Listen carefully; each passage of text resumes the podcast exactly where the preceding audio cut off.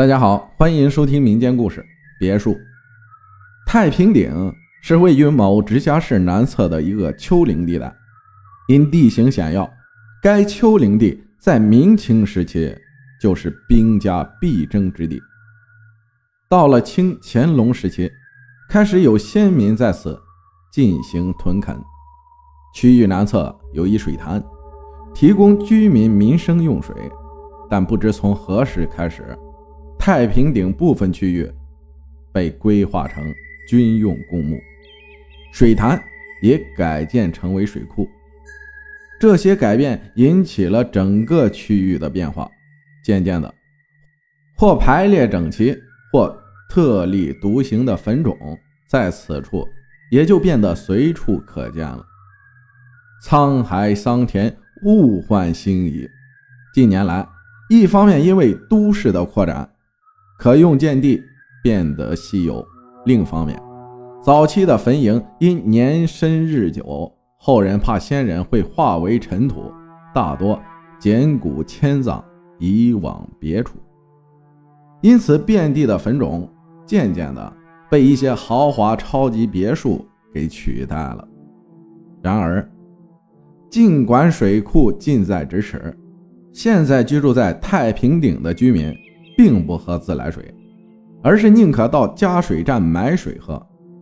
想象一下，当天降甘霖，雨水冲刷过丘陵地的草木与土壤，这片曾经布满坟冢的土地，最后汇集到水库中，这水自然是难以下咽的。故事是我认识的一个姐姐告诉我的，她做的是精品家饰生意。从欧洲进口有历史感的古董家具，经过整理再出售给追求欧陆装潢风格的买主。他告诉我，这是有次他到太平顶送交顾客所订购的一套古董沙发所发生的经历。这位顾客是最近才刚搬到太平顶的中年人，配合顾客的要求，送货的时间约定在。傍晚六七点左右，虽然有货运行帮忙运送，但是为了做好顾客关系管理，姐姐自己也开了车，跟着一起送货到顾客的家里。到了顾客家，她把车子开到别墅庭院的停车位，让工人帮忙把沙发搬到屋内安置妥当，又在客厅和顾客闲聊了一会儿，开车回到家。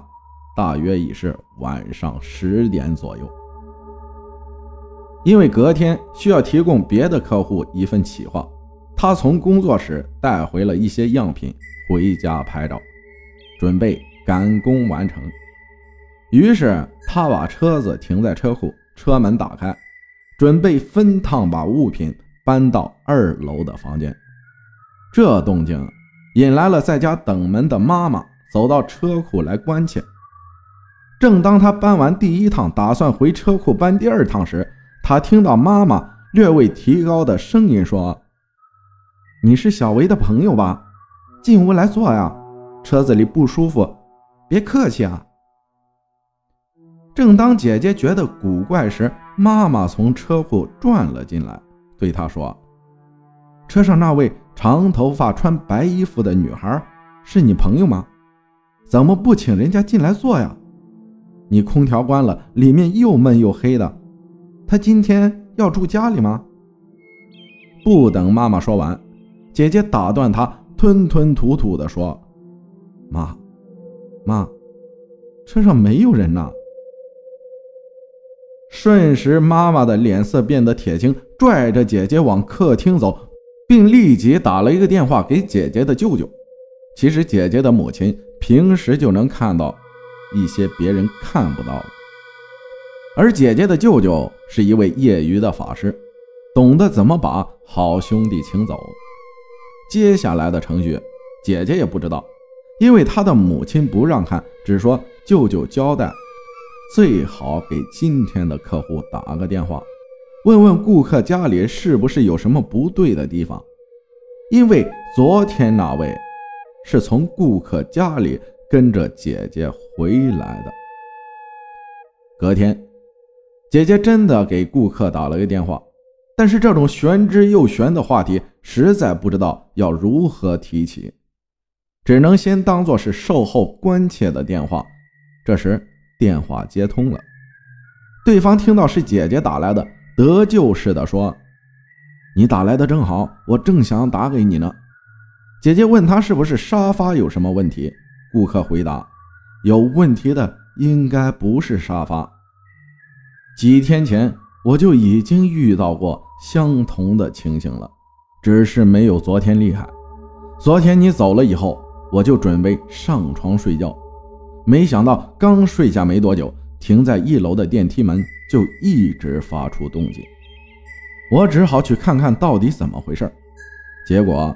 看到那个门呢，就一直关，关了一半又弹回去，关了一半又弹回去，就像想关却关不起来似的。我进去按了关门钮，折腾一阵，它才关起来。然后我就想再回去睡觉了，没想到才刚睡着，电梯的关门声又响起来了。本想再下去看看。突然想到卧室里装有一楼的监视器画面，于是就走到监视器画面的屏幕看了一眼，看到了一楼电梯的门跟刚才一样，反复的关了一半又弹回，但这次从屏幕我看到，原来让电梯门关不上的是一个穿着黑色长袍的男人，他就直挺挺的站在电梯门中间，就因为他。卡在门上，所以门才一直无法关上。姐姐没有告诉我那个客户是不是还继续住在那栋别墅，说不定他找姐姐就是想打听是否认识厉害的高人帮他解决问题，又或者是想打听有没有厉害的中介可以帮他快点卖掉房子。让我脑补的是，再送走这一个的话，别墅里究竟还住着多少个呢？这可能要等下一位房主来发现了。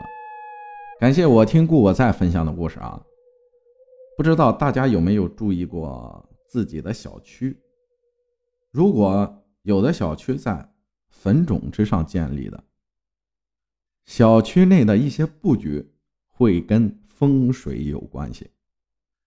感谢大家的收听，我是阿浩，咱们下期再见。